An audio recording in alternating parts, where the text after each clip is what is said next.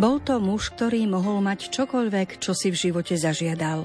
Bohatstvo, prepich, slávu alebo postavenie. Ale aj tak sa rozhodol odovzdať všetko Bohu z lásky k ukrižovanému Kristovi. Zomrel bez jediného haliera a inak to ani nechcel. Tieto slová pasionistického obláta Elmera Šepersa sa viažu k životu pozoruhodného talianského svetca, ktorý žil na prelome 18. a 19. storočia, Vincenta Máriu Strambiho. Jeho charizma učarovala aj našej kolegyne Andreji Eliášovej, až tak veľmi, že sa rozhodla položiť jeho životný príbeh na papier. Knižku s podnázvom Vľúdny pastier duší vám predstavíme v literárnej kaviarni, ktorá sa práve začína. Pohodu pri počúvaní vám želajú hudobná redaktorka Diana Rauchová, technik Matúš Brila a moderátorka Danka Jacečková.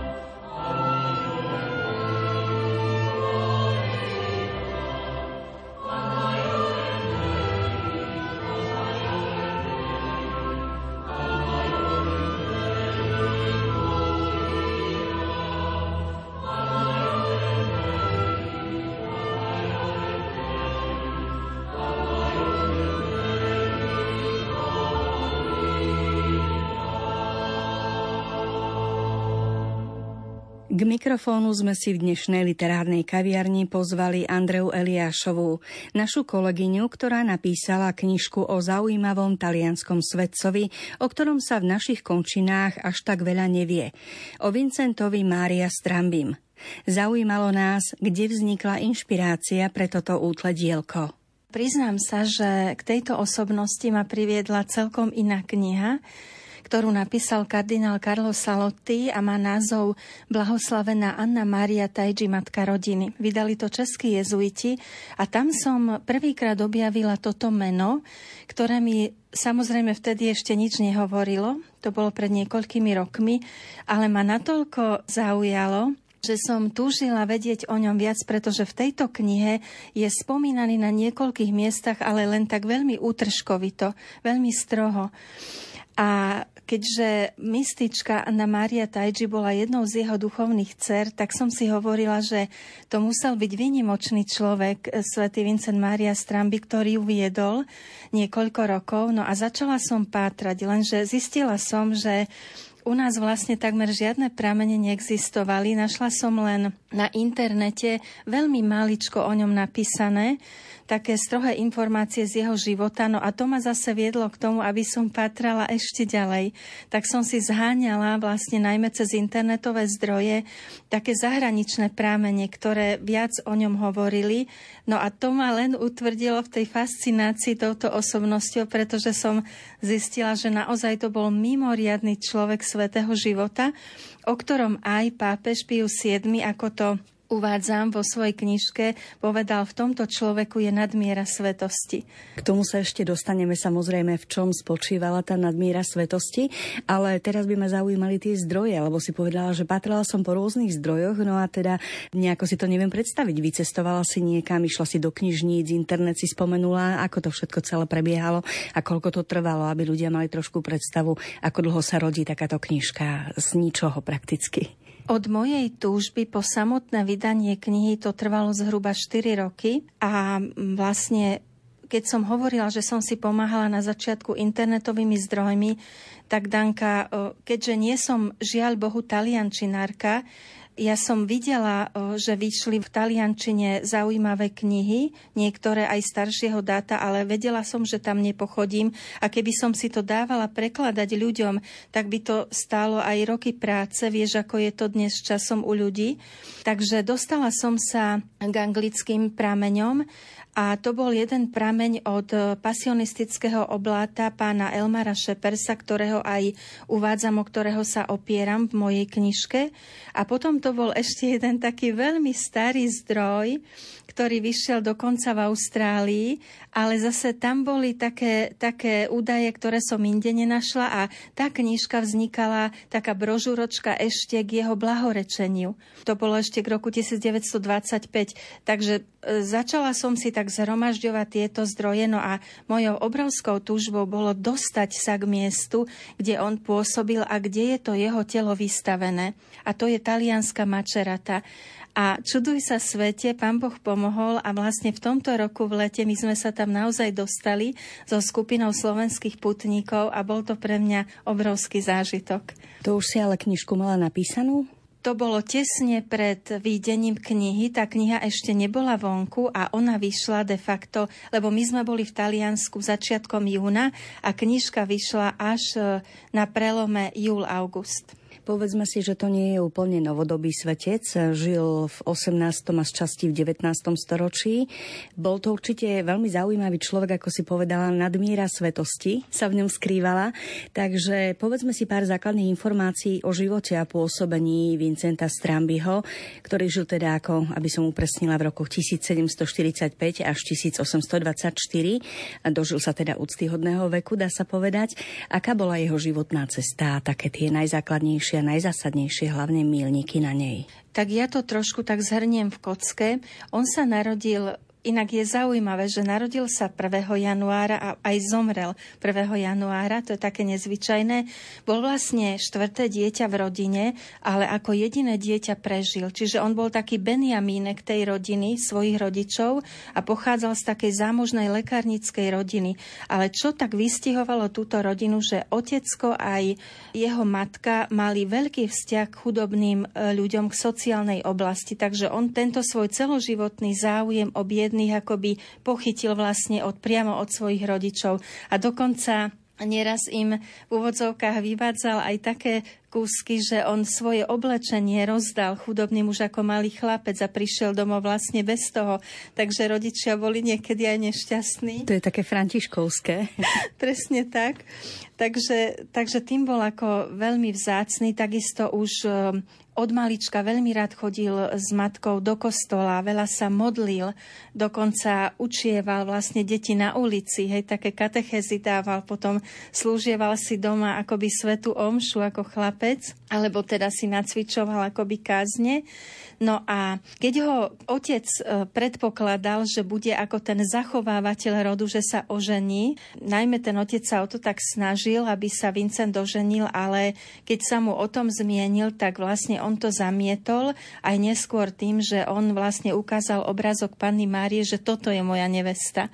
Boli, ja to opisujem v tejto mojej knižočke, boli také zaujímavé situácie, že Otec sa veľmi ťažko s tým zmieroval, že on si zvolil túto duchovnú cestu a robil určité také prekážky najprv, kým pochopil to jeho povolanie v tom, že dokonca, keď svätý Vincent vstupoval do rehole, išiel priamo za tým predstaveným rehole, aby ho tam neprijali, alebo proste vyslovene ako hľadal také možnosti, ako to prekaziť a nepodarilo sa mu to. A napokon, keď pochopil to povolanie svojho syna duchovné, tak sám veľmi veľmi podporoval tú reholu. To som už trošku predbehla, pretože ja som naznačila, že, že svätý Vincent sa stal reholníkom, lenže nebola to celkom taká priamočiara cesta, pretože on sa najprv pokúšal vstúpiť do rehole k lazaristom a ku kapucínom, ale ho neprijali. A našla som k tomu vysvetlenia v týchto prameňoch zahraničných, že neprijali ho kvôli tomu, že oni si mysleli, že má tak chatrné zdravie, on tak pôsobil, že on tam nevydrží ten prísny reholný život.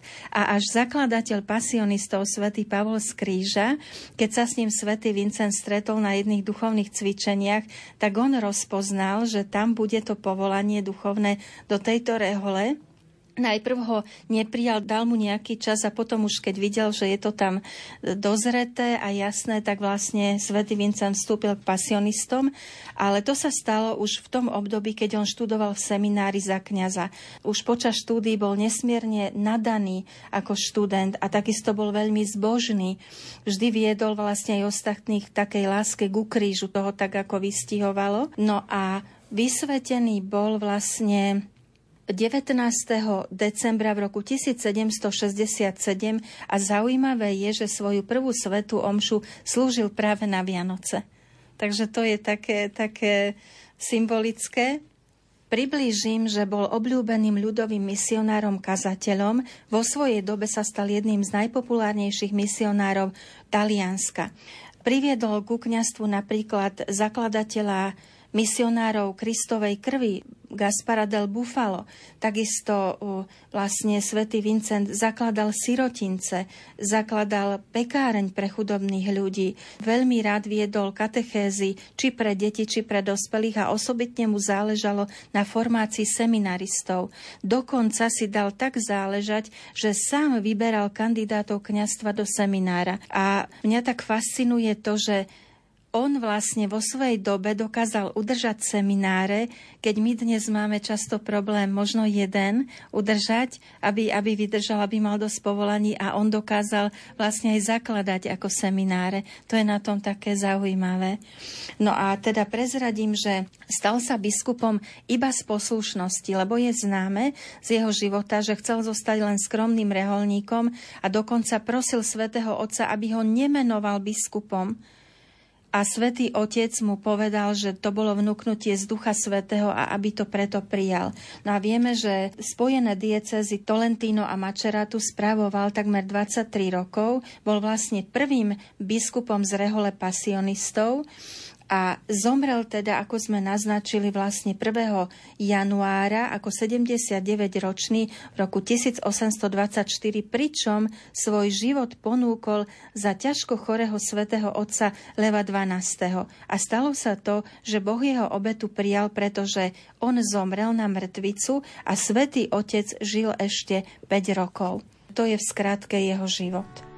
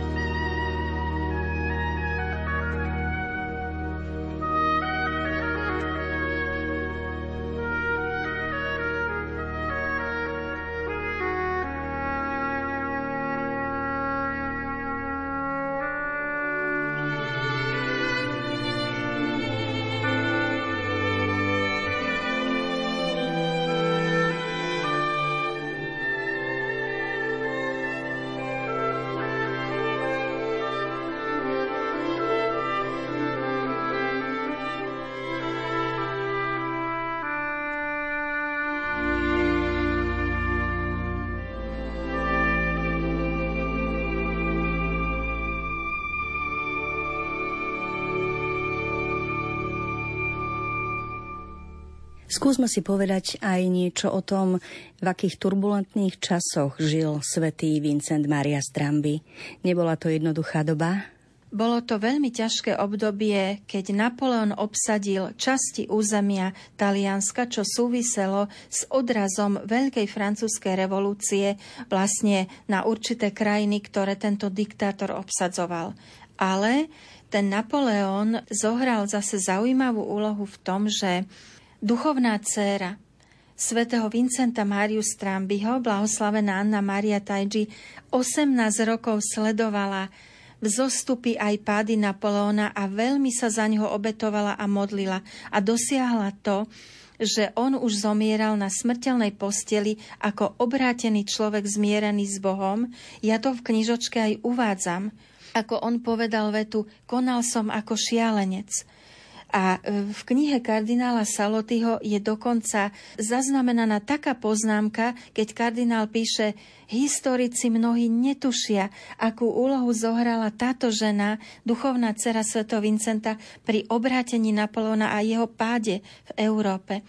A zaujímavé Danka je aj to, že zase svätý Vincent prinavrátil Napoleonovú sestru Paulínu do katolickej cirkvi. A takisto ešte spomeniem, Anna Maria Tajji sprevádzala aj Napoleonovú matku, niekoľko rokov vlastne duchovne ju sprevádzala. Ako by sme povedali, že svet je malý. Presne tak.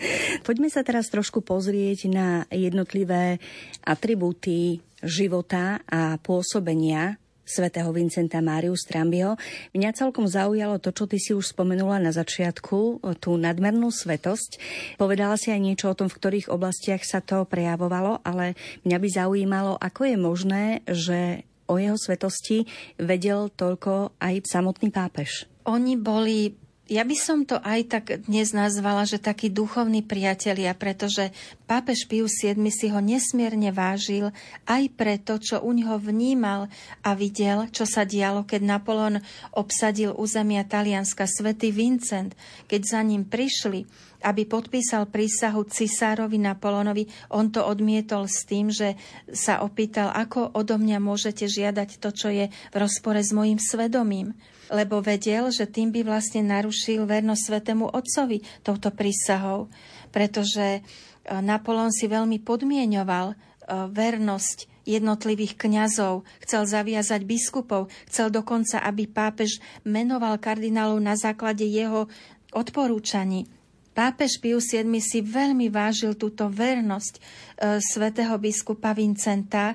Dokonca, keď ho viedli do vyhnanstva, do exilu, tak po tej ceste svätý Vincent povzbudzoval veriacich k vernosti církvi svätému Otcovi. A to je niečo veľmi krásne aj v tejto dobe, keď často vnímam, ako ľudia nechápu pápeža Františka, ako mu nerozumejú, spochybňujú mnohé jeho vyjadrenia a podľa mňa svätý Vincent je nám príkladom práve v tej vernosti pápežovi a pri obrane cirkvy. V čom podľa teba e, môže byť svätý Vincent Maria Stramby príkladom pre dnešného človeka?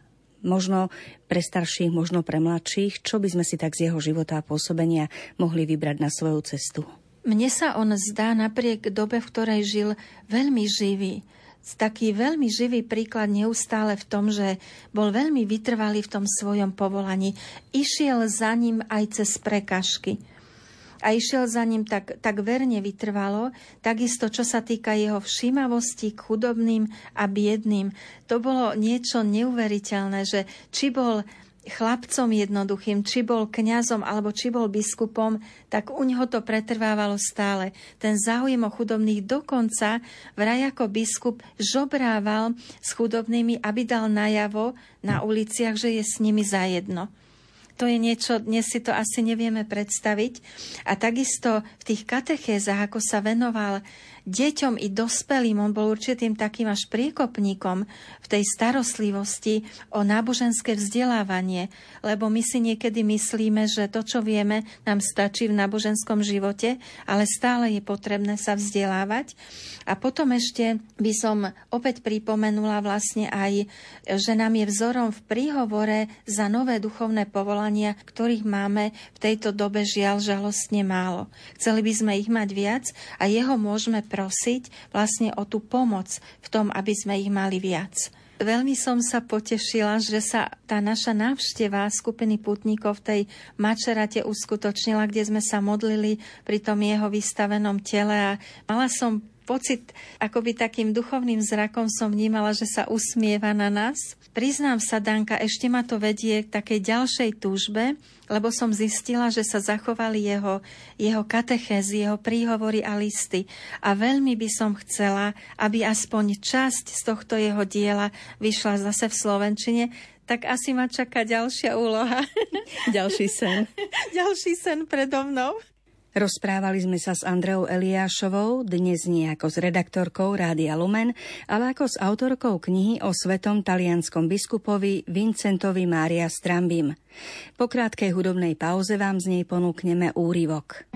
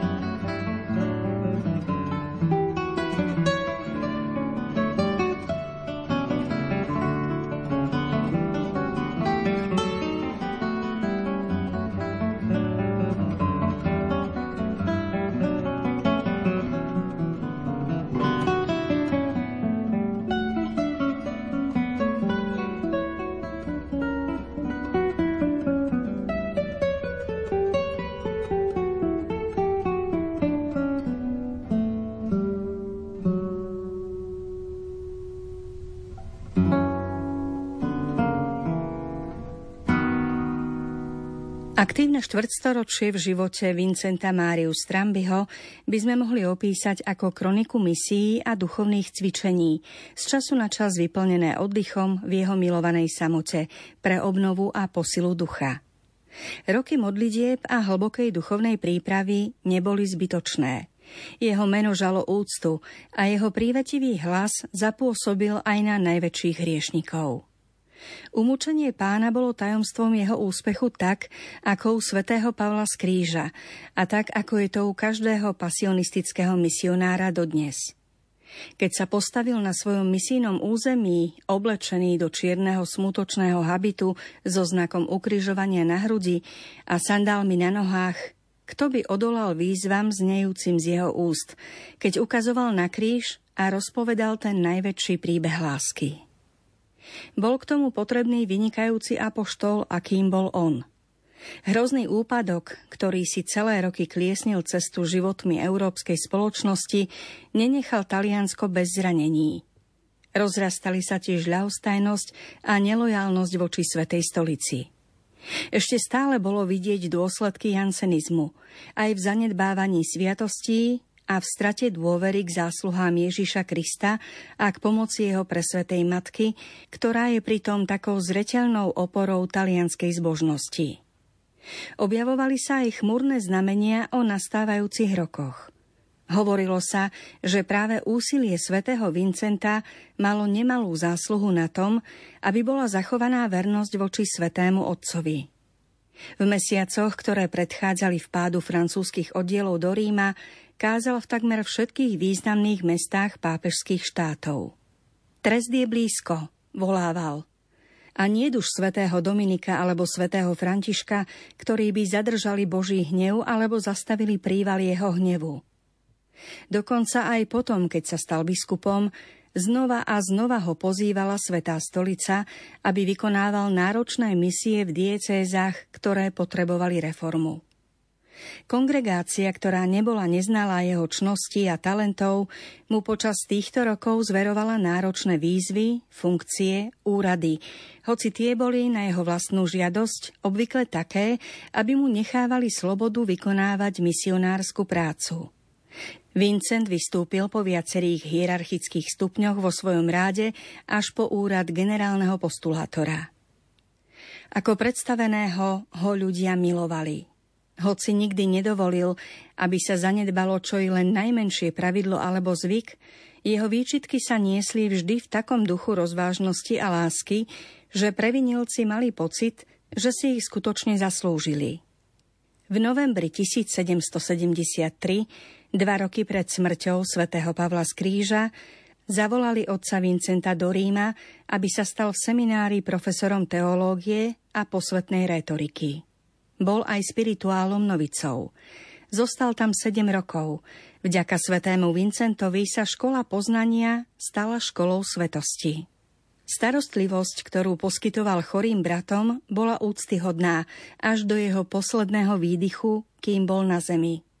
Pri posteli chorých prejavil súcitné a láskavé srdce, pretože v ňom bola láska svetca.